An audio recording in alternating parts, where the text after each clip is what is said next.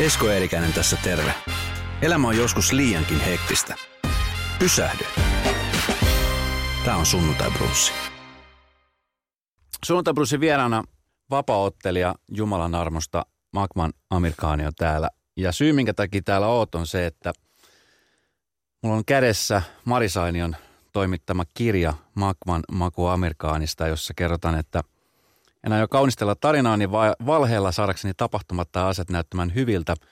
Kerron vain se, mitä on tapahtunut. Mä luin tämän kirjan eilen. Ensinnäkin onneksi olkoon kirjasta. Kiitos. Se on hieno saavutus.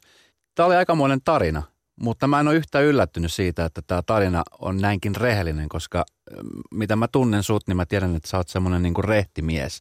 Oliko tota niin vaikeeta lähteä tekemään tämmöistä kirjaa itsestään? No joo, kyllä sitä alkuun tulee mietittyä, että haluatko kertoa asiat niin rehellisesti. Ja mitä siitä tulee koitua, että sataako sieltä enemmän paskaa vai positiivista energiaa ja ketä se tulee tavallaan, voiko se vahingoittaa jotain tiettyjä ihmisiä, ketä siinä tarinassa mainitaan ja tai valitaan se vaihtoehto, kerrotaan vittu niin suoraan kuin vaan voi. Mun suorasanaisuus on keittänyt monta soppaa mun elämän aikana. Ja kuitenkin loppujen lopuksi se rehellisyys ja se, että puhutaan kaunistelematta mitään, niin se on ollut se parempi vaihtoehto. Ja se on ollut se helpompi. Ei ole missään vaiheessa tarvinnut puhua itteensä pussiin. Ja on varmasti ollut joskus niitä tilanteita, missä on joutunut valehtelemaan ja valehdellut ihan miten on halunnut. Ja sitten loppujen lopuksi tajunnut se, että mitä jos ei olisi valehdellut miten se olisi niin kuin sua fyysisesti ja henkisesti tavallaan vahingoittanut? Olisiko se ollut oikeasti se parempi vaihtoehto, että sä olisit puhunut rehellisesti ja sitten pikkuhiljaa, kun on alkanut puhumaan niin kuin asiat suoraan, niin on huomannut, että en mä tiedä, se on ollut vaan se parempi vaihtoehto, ei ole kenellekään jäänyt enää mitään niin kuin tavallaan sanottavaa. Millaista palautetta sä oot saanut sun lähimmäisiltä, koska kuten esimerkiksi tässä kirjassakin – sä kerrot avoimesti, niin aika tärkeä osa sun elämää on sun perhe ja sun äiti. Niin miten esimerkiksi sun äiti on suhtautunut tähän kirjaan? No mun äiti tietää sen, että ilman että se lukee tota, se tietää millainen poika sillä Ja se tarvii lukea, tota, se tietää millainen elämä mulla on ollut. Mm. Ja jos se tietää, että se poika tulee sanomaan rehellisesti, mitä siinä tu, niin kuin kirjassa tulee olemaan ja mitä mun elämässä on käynyt, niin se tie, ties jo ennen kuin tuota kirjaa on kirjoitettu, että mitä siellä tulee olemaan. Kuka muu tuntee oman pojansa paremmin kuin oma äiti, mm-hmm. ei kukaan. Ja mun mielestä se, että mä saan niin kuin sanottua noin asiat suoraan ja rehellisesti, niin kukaan ikinä mun elämässä ei voi pystyä enää tulla sanomaan noista asioista. Ja, ja me puhutaan asioista silleen, että totta kai mä oon tehnyt rikoksia.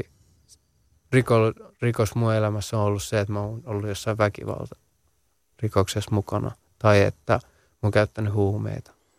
Mä oon kokeillut asioita, mitkä on ollut Suomen laissa väärin. Mutta se, että mun kirjassa kerrotaan raiskaussyytteessä, täysin syytä. Mä oon ollut 15-vuotias silloin ja ajautunut semmoiseen tilanteeseen, missä miten kirjassa kerrotaan. Ja Suomen oikeuslaitos on päättänyt sillä, että tämä kaveri on syytä ja miksi mun pitäisi pelätä – Esko, että mä kerron jostain semmoisesta tilanteesta, mikä tavallaan niin kuin on erittäin vakava rikos. Miksi mä, se on ollut tähän asti piilossa. Mä olisin voinut pitää se edelleen piilossa jo koko mun loppuelämä. Se on salattu yli 50 vuodeksi. Mä olisin voinut pitää sen piilossa. Ei mulla ollut mitään pelättävää tai sallattavaa, ettenkö mä vois puhua tuosta aiheesta. Ja noinkin vakava rikos. Mä sanon tätä aikaisemmin, mä sanon sen edelleen – toi on vakava rikos. Ja tämä on vaan todiste siitä, että miehen on oikeasti todella vaikea, kun sua syytetään jostain raiskauksesta. Sun on tosi vaikea puolustaa itseäsi siinä, jos siinä on sana vastaan sana. Mm. Ja sitä on niin saatana helppo käyttää kostotoimenpiteenä esimerkiksi.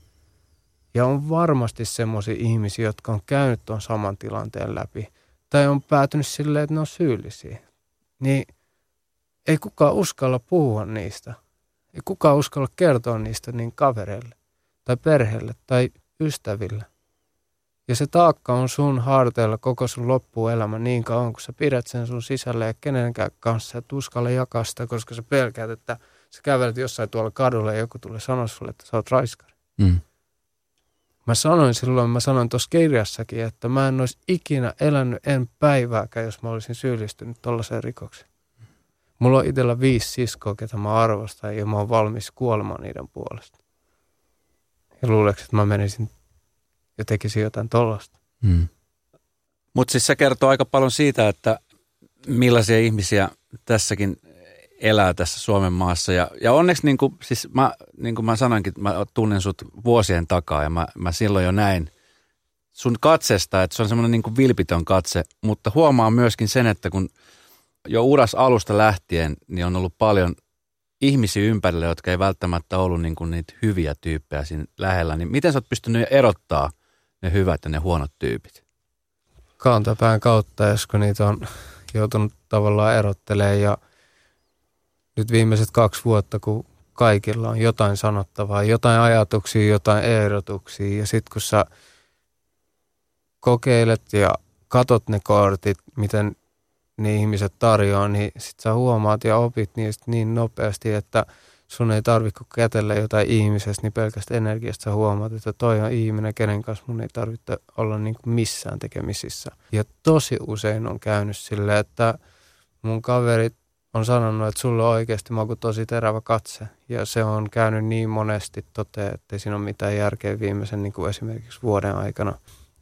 Hei, mä maksan mun edelliselle managerille 20 tonni siitä, että mä sainasin vahingossa nimeni paperiin, mikä ei ollut yhtään niin kuin win-win, että se oli sopimus meidän niin kuin managerin kanssa tehty, missä on niin kuin suunnilleen, no en saisi puhua näistä asioista, mutta sanon ton, että joudun kuitenkin UFC-rahoista maksaa sen 20 tonnia ja muuten olisin ollut kiinni vielä monta vuotta saman niin kuin tallin alla ja en olisi päässyt varmaan siitä mitenkään irti, mutta Conorin valmentaja antoi mulle semmoisen vinkin, että joko sä maksat sen ja lähdet pois tai sit, jos ei joskus menestyt kunnolla, niin ne maksat sen moninkertaisen. Kun puhutaan UFCstä, niin moni ihminen pitää sitä täysin brutaalina lajina. Mutta mitä enemmän esimerkiksi kuuntelee suota, että tätä kirja kun lukee, niin tuntuu, että se mitä tapahtuu kehän ulkopuolella on vielä brutaalimpaa. No joo, siis se on ollut mun mielestä tosi likasta. Että niin, sanotaanko näin, että on paljon ihmisiä, mitä mä oon katsonut tosi paljon ylöspäin. Ja halunnut nähdä ja halata ja kätellä niitä ja pyytää yhteiskuva nimmari. Sitten kun on tavallaan nähnyt, että millaista niin kuin millaisia ihmisiä ne on oikeasti, niin sitten on ollut silleen, että ei vittu, mä oon skidistä asti peukuttanut tuota kaveria, tämä on tollanen. En mä halua sellaista. En mä halua, että joku päivä tulee sille, että mä oon tehnyt jotain hiton paskaa ja kaikki ne se nuoriso, joka katsoo mua ylöspäin ja ottaa musta malliin, niin katsoo, että jos Maku tekee tolleen, niin mekin voidaan tehdä. Ei mua kiinnosta semmoinen elämä. Mä sanoin, että mulla tulee ole ihan varmasti lapsia joku päivä. Ja mä en halua, että ne kulkee koulun pääalhaalla. Päinvastoin. Mä haluan, että sen kaverit on ylpeät siitä, että niillä on semmoinen kaveri, jonka faija on menestynyt urheilija. Ja urheilija on semmoinen, mistä lapset ottaa tosi paljon koppia. Sama juttu pätee räppäreihin. Mun mielestä on varmasti siistiä laulaa huumeista naisista ja tuommoisesta gangsta shitistä ja leikkiä kovaa jätkää. Mm. Mutta se tavallaan mikä vastuu sulla on, niin jos sä sitä mietit oikeasti tarkkaan, niin kyllä sitä sitten pohtii vähän enemmän, että mitä haluaa suustansa päästä eteen. Sä oot ihan oikeassa ton suhteen. Jos susta ei olisi tullut UFC-ottelija, niin mitä sä luulet, että, että, että mihin sä olisit ajautunut? No mulla on liikunnanohjaajan tota, koulutus ja mulla on tosi hyvä auktoriteetti.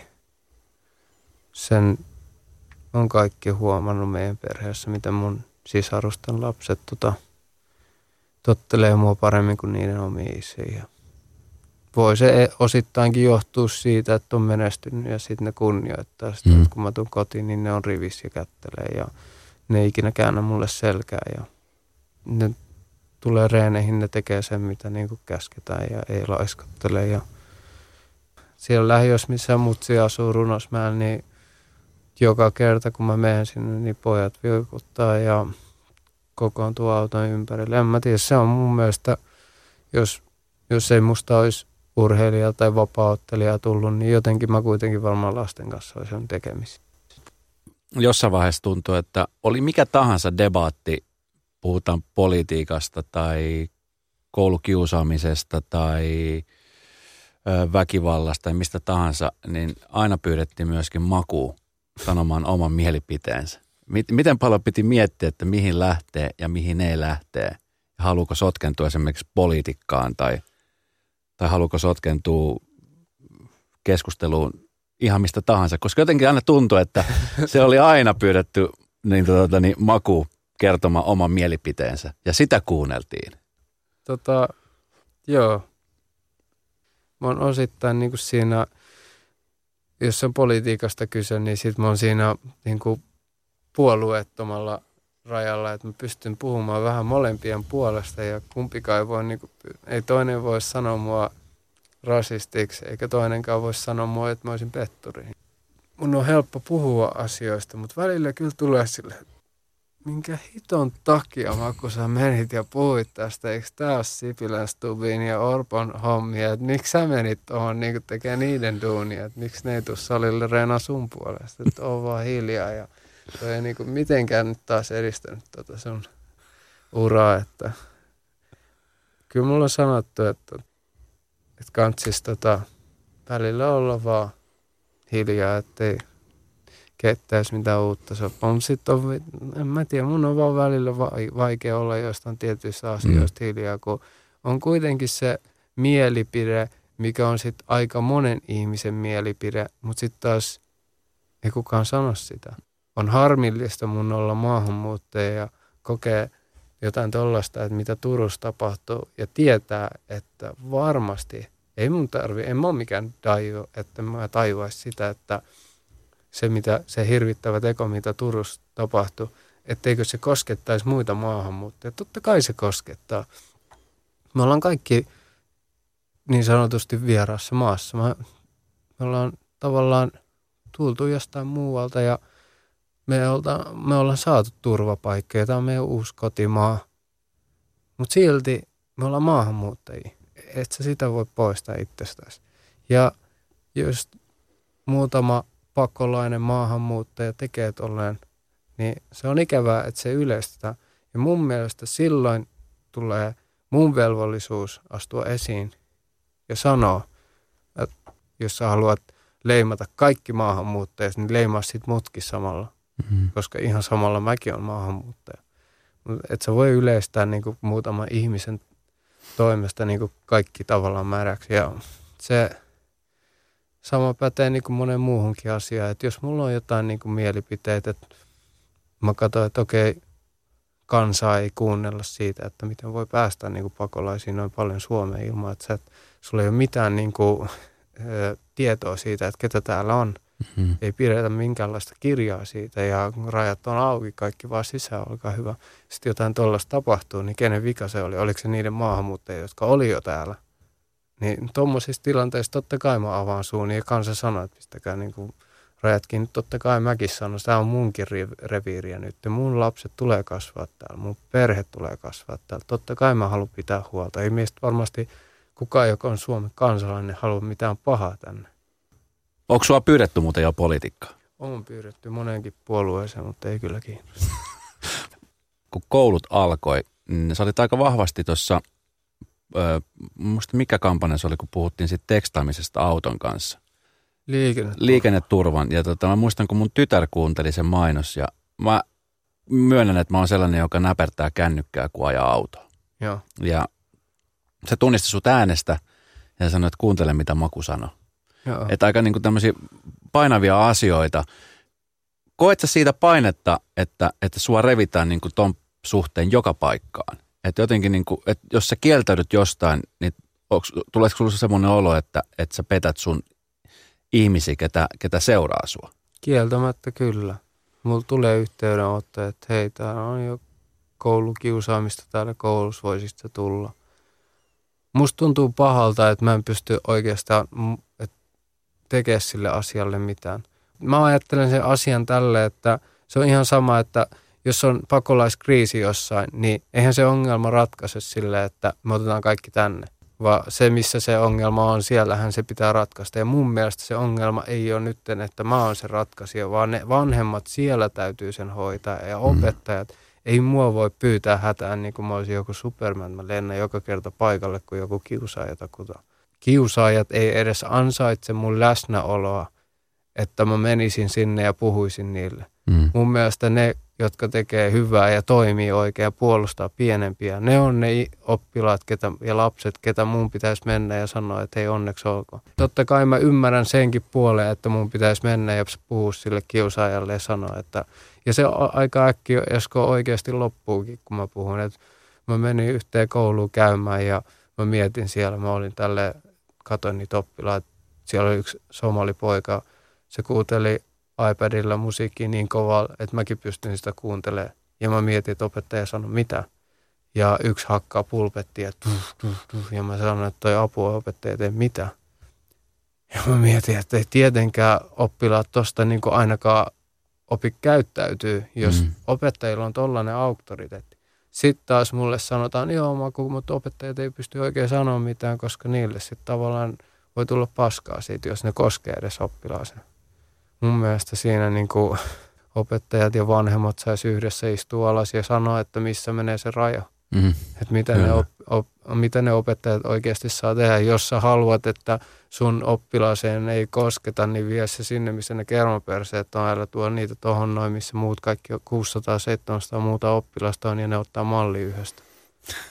niin, jotenkin tuntuu, että nyt tämä, niin kuin kaikki mitä täällä tapahtuu, niin jotenkin se pelko on läsnä siinä, että uskalletaanko niin puuttua mihinkään, koska siitä saattaa tulla jotain sanktiota.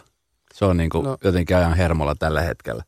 Mun mielestä nuoret ja lapset on niin hyvin tietoisia niiden oikeuksistaan tänä päivänä, mm. että se on niin kuin jopa pelottavaa, että mun siskon poika, niin se oli opettajille sanonut, että meillä on aseita himasia ilmakivaarista. Joo.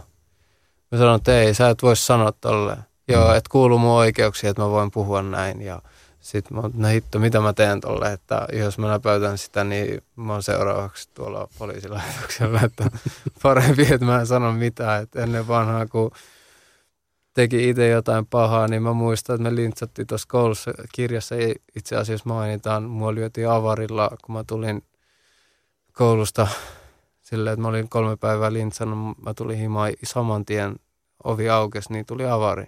Ja kyllä mä muistin se avari monta viikkoa. Mutta tänä päivänä, kun teet tolleen, niin en mä sano, että se on oikea tapa, mm. että sun pitäisi kurittaa sun lasta. Mutta sulla täytyy olla semmoinen auktoriteetti sun lapsiin, että ne uskoo, mitä sä sanot. Sä oot ihan oikeassa.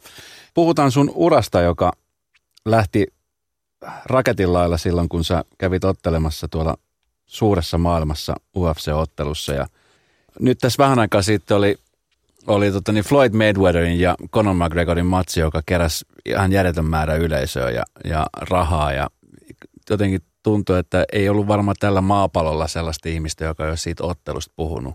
Se on aika isoa viihdettä ja se on niin kuin aika raakaa viihdettä. Miten sä seurat niin kuin esimerkiksi tämmöistä ottelua? No joo, siis kaikki kysyy mun mielipidettä mm. tuosta matsista ja kyllä mä tiesin, että eihän tuossa matsissa ollut kyse mistään muusta kuin rahasta. Vaikka se kuulostaa niin hölmöltä, että joka ikinen kerta, ei tarvitse kuin pari kertaa soittaa suuta, niin ihmisten mielenkiinto herää. Vaikka ammattilaisen tiedä, että se on pelkkää showta, mutta silti ei ole pakko katsoa, kumpi tuossa vie ja hirveät spekuloinnit siitä, että mitä tässä tulee käymään. Ja se pikkuhiljaa kerää sen massa ja sitä myöten tavallaan ottelu arvo kasvaa ja se niiden palkka kasvaa. Et sen, sen takiahan sitä tehdään. Mun oma mielipide siitä matsista on se, että se, että vapaa-ottelija nyrkkeilemään nyrkkeilijän kanssa, mun mielestä kaikkien aikojen parhaimman nyrkkeilijän kanssa, niin se olisi sama kuin sä toisit Afrikasta jonkun ja laittaisit sen pelaamaan NHL-pelaajan kanssa jääkiekkoa. no, tämä on fakta. Niin. Ja se, Niin. se ei todellakaan, ei, hei, totta kai Conor olisi selvinnyt yksi, kaksi, kolme erää, mutta se, jos Floyd olisi halunnut, niin tämä ei olisi mennyt sen pidemmälle. Se on vaan raaka totuus, että et sä voi tyrmätä kaveria ekassa erässä, kun toiset maksanut ne. Sä tienaat niinku 200-300 milliä tuosta matsista, ja sä tyrmäät sen saman tien, sä et anna kunnon showta. Totta kai viihdyttävä matsi, sen arvoinen, että sitä katsottiin. Ja mun Mm. mielestä omalla tavalla jopa jännittävä. Muutama hyvä osuma Conorilta. Ei se suoraan niinku yhteen maali ollut. Mutta kyllä mä sanoin, että olisi, jos olisi Floyd halunnut, niin siihen jätkä ei olisi osunut kertaakaan.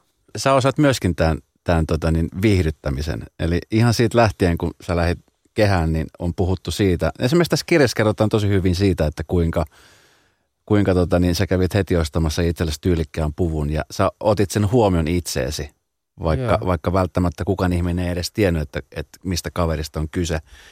Se on ollut sulla aina geeneissä. Mi- Millä ajatuksella sä teet sitä?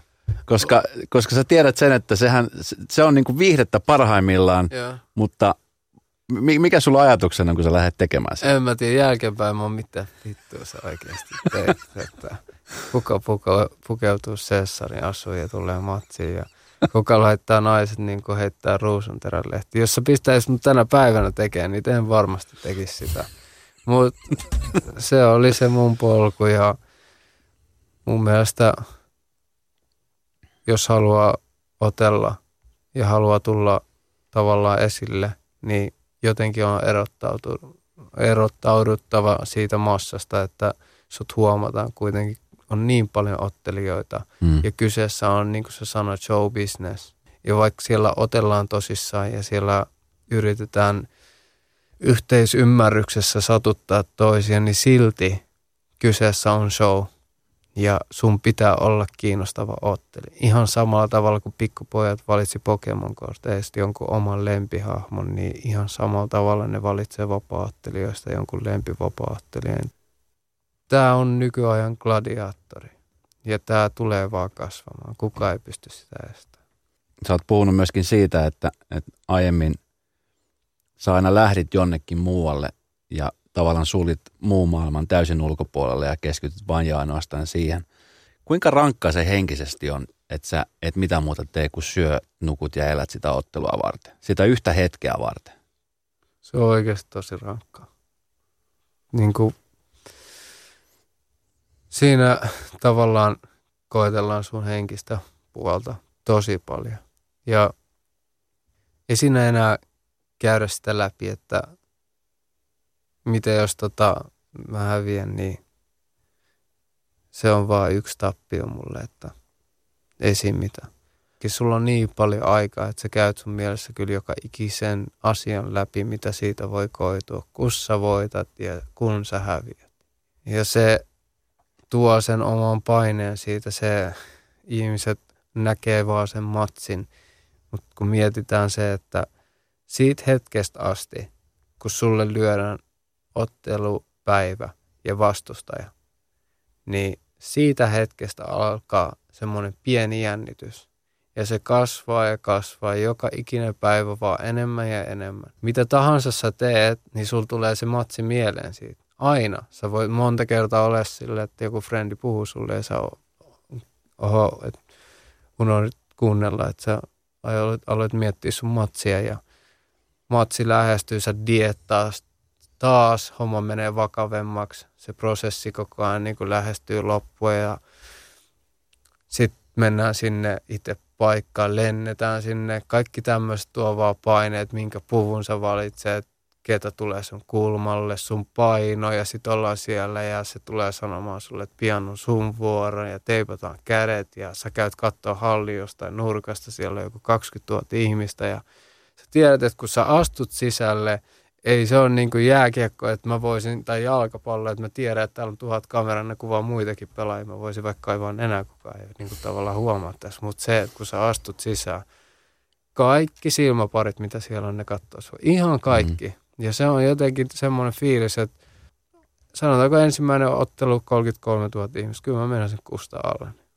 Mutta sitten kun sä voitat, sitten tehdään tämä uudestaan. Mikä se fiilis oli, kun sä tajusit, että ottelu on, on nyt niin kuin, kun sä valmistaudut siihen otteluun, kuinka kauan sä valmistaudut siihen otteluun? Sä valmistaudut siihen otteluun monta, Vajaa monta. vuoden. Niin, vajaa vuoden. Joo. Ja kaikki oli ohi kahdeksassa sekunnissa. Joo. Niin- Se on tavallaan, en mä tiedä, onko se nähnyt Aladdin, kun se löytää sen lampun ja sitten se, se on, mun mielestä mulla oli semmoinen fiilis, että mä olin Aladdin ja hetkessä musta tuli prinssi.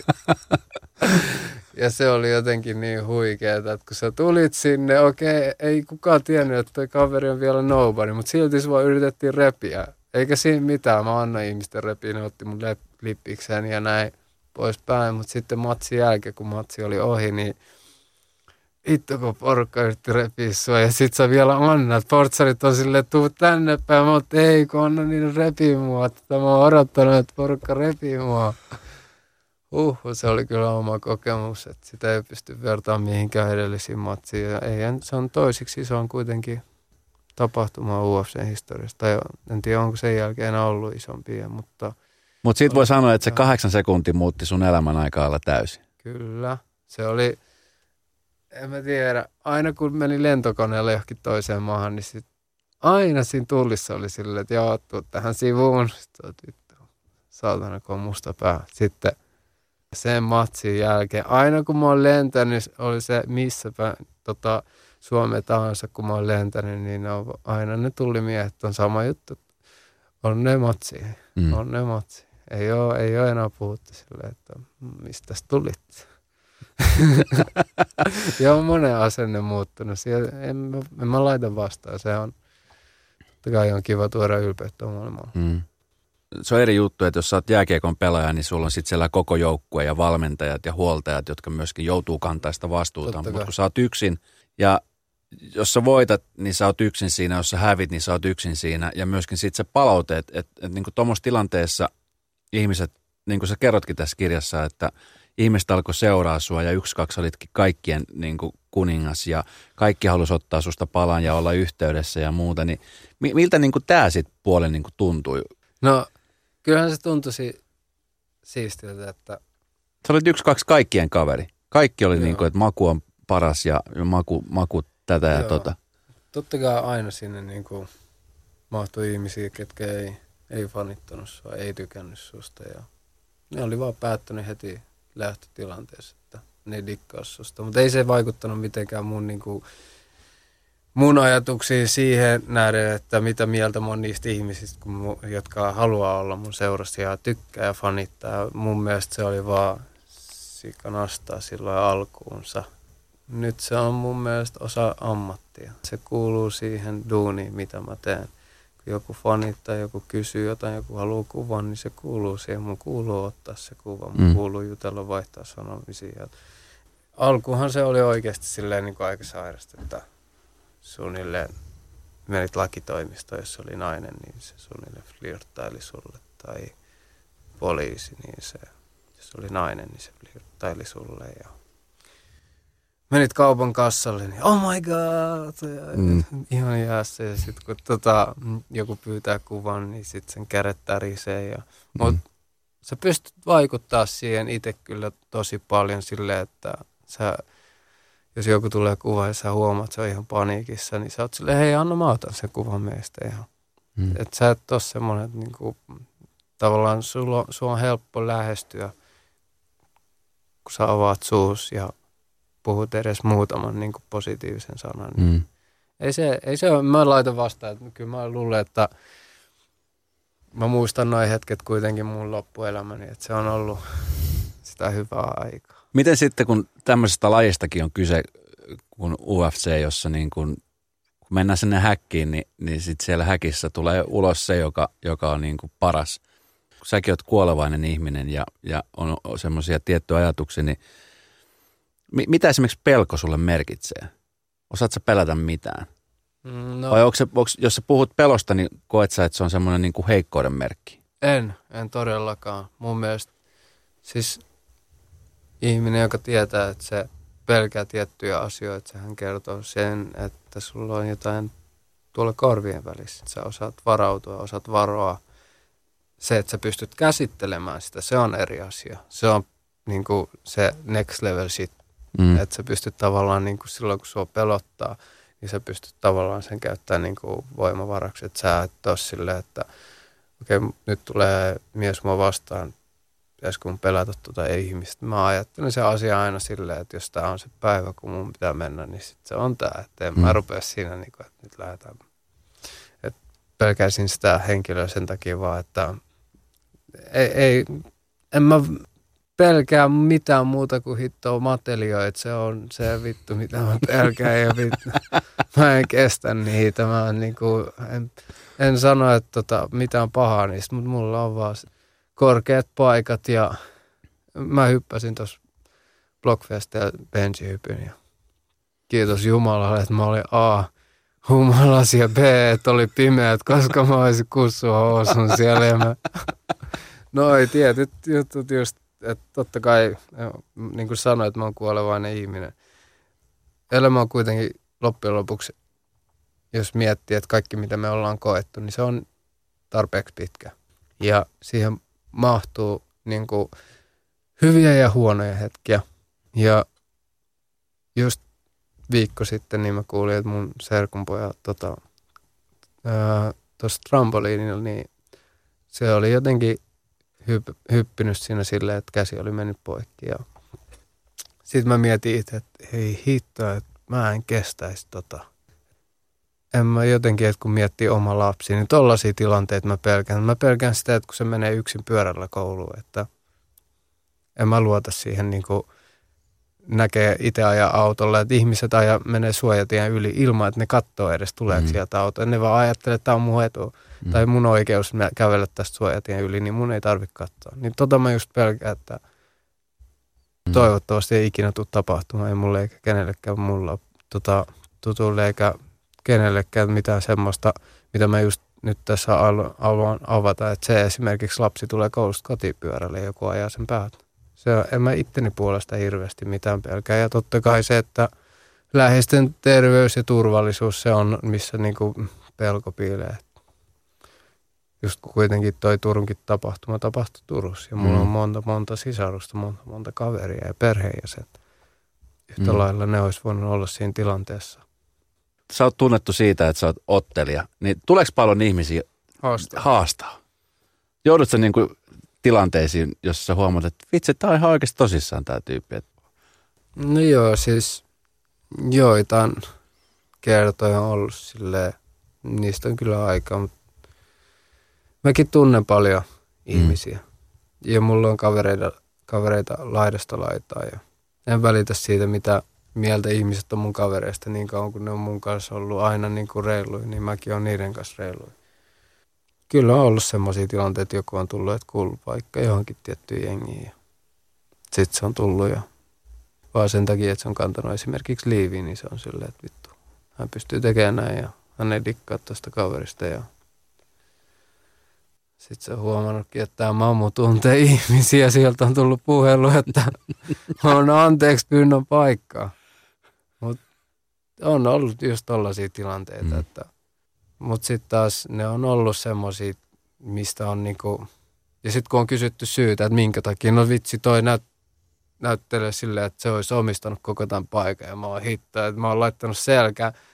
Mä oikeasti aina kun mä menen joskus baariin, mä oon se kaveri, joka laittaa selän seinään vasta, että sinne ei tule kukaan. Ja mä oon silleen niin kuin ajaudun joka tapauksessa aina johonkin nurkkaan. Et mm. En mä ole se, joka hitto tanssii pöydillä ja avaa champagnepulloja. Mä en ole se kaveri, mutta jotenkin aina tulee se, että mun kävelit vessaan tai jonnekin, niin sitten joku tulee haluaa sitten olkapäällä tai jotenkin kuitenkin haastaa riitä. Mm. Onhan se kuitenkin, että joo, mä löin makua. No, mutta sen niin. takia taas mulla on niinku useita kavereita mukana, että ne pystyy tavallaan noita tilanteet tavallaan ehkä se. Koska on seuraava matsi? Puhuttiin justiin ton John Kavannan kanssa sama valmentaja mikä Konorilla. Ja sieltä tuli viis, viesti, että just tällä hetkellä hän on Jenkeissä ja näkee ton ottelukortin rakentajan sen Sean Shelvin, että koska sä haluat otella. Ja mä sanoin, että mitä vaihtoehtoja. Se sanoi, että no nyt olisi Puolas se olisi niin nyt tästä hetkestä kuukauden päästä. Mä sanoin, että se tulee liian äkkiä. Mulla on niin monta asiaa nyt ollut ra- äh, tulessa, että mä haluan hoitaa ne ennen kuin mä teen mitään niin kuin puoliteholla. Eikä mulla ole mihinkään kiire, ei ole ikäloppu eikä mitään. Ja sitten me pidennettiin mun sopimusta. Me tehtiin sitä siitä vähän pidempi mm. ja jatkettiin sitä. Ja sitten tuli toinen ehdotus, että joulukuussa – 30. päivä ehkä Pegasis. Ja siihenkin mä vastasin, että mä luulen, että mä haluan otella Euroopassa. Mä rakastan sitä, kun siellä on mun omia faneja, mm. mun kannattajia, mun perheet, mun kavereita. Eikä sitten mä menen toiselle puoliskolle maapalloon ja ottelen jossain kasinolla. Et ei, ei, mä, kyllä mä haluan, tota, että se on ihan täällä Euroopan puolella ainakin nämä tai yksi, kaksi kertaa vielä, jos, ja niin kuin UFC on itse sanonut, että voita seuraava ottelu, niin me voidaan tulla Suomeen. Ja se olisi unelmien täyttymys. Kun sä sanot siitä, että, että sä haluat jossain vaiheessa perustaa perhettä ja muuta, niin mietit sä näitä asioita, niin kuin edelleenkin painotetaan, sä oot nuori jätkä ja sulla on ura, niin mietit sä näitä asioita sillä, että, että keskityt sä nyt sataprosenttisesti tähän sun uraan ja sitten sen jälkeen vasta Joo. En mä halua sekoittaa tässä vaiheessa. Tota, jos mulla menee huonosti, mä saattanut, se oli sen lapsen vika ja sen tyttöystävän vika, että nyt keskittymään. En mä halua ikinä laittaa niiden syyksi mitään. Ja sen takia mä haluan täyden fokuksen. Sen takia mä oon odottanutkin, että tämä kirja ja kaikki on ohi, että mä pystyn palata salille silleen, että mä saan mun ruokahaluni siihen kuntoon, mitä sen pitäisikin olla. Mun unen siihen kuntoon, mitä sen pitäisikin olla. Ja käyttää sen reenin silleen, että ei, ihmiset ajattelee, että okei, toi te, teki yhden haastattelun, että, että se ei vaikuttanut mitenkään varmaan sen elämään, mutta kyllä se vie mun koko päivän energiat, yksi haastattelu. Mm. Mä en syö silloin samalla tavalla kuin mitä mä normaalisti. Mä en ehkä ole just niissä paikoissa, missä mun pitäisi olla reenin jälkeen lepäämässä ja näin. Mä, mä oon aina halunnut reenata, mä oon aina halunnut kovaa reenata, mutta se, että sulla ei ole mitään muuta kuin treeni, niin sit, sitä on kuitenkin loppujen lopuksi harvoin. Ja sitä mulla oli ennen kuin toi UFC-ura alkoi ja se oli, se tuotti tulosta ja mä halusin sen saman lääkkeen ja sen saman metodin takaisin. Niin miksi vasta nyt sitten Mari Sainion kanssa päätit tehdä tämän kirjan? Oikeastaan Mari ehdotti tätä silloin kun me joskus 2014 juteltiin ensimmäisen kerran, mä olin Kim Sainion kanssa tota, aikaisemmin jo oltu joissain yhteistyössä. Ja sitten tota, Mari halusi musta kirjoittaa sen omaan kirjaan ja me oltiin kesäinen päivä ja se oli siellä kahvilla mun kanssa ulkona terassille ja kun mä kerroin omasta elämästä, niin Mari itki ja huomasin, että silloin sydän paikalla ja se on ihminen, joka tavallaan pystyy ymmärtämään mua, kun mä kerron niitä asioita, eikä se ole sille ihan kauhuissa. Mari tuli tota, ja antoi mulle tarjouksen ja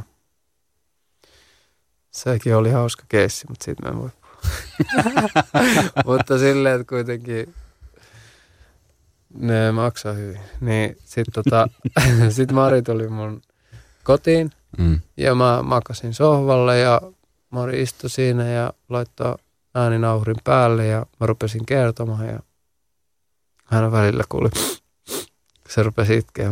Sitten välillä taas naurui, taas itkui. Sitten se itsekin sanoi, että on ollut yhtä itkemistä ja nauramista tämä meidän kirjan kirjoittaminen. Ja me nähtiin useita kertoja ja välillä jossain kahvilassa, välillä taas rauhallisemmassa paikassa ja toi on se lopputulos ja kyllä joku, jotain hyvää Mari on nähnyt mussa, mm. että hän haluaa laittaa tavallaan naamansa tuommoisen ihmisen kirjan.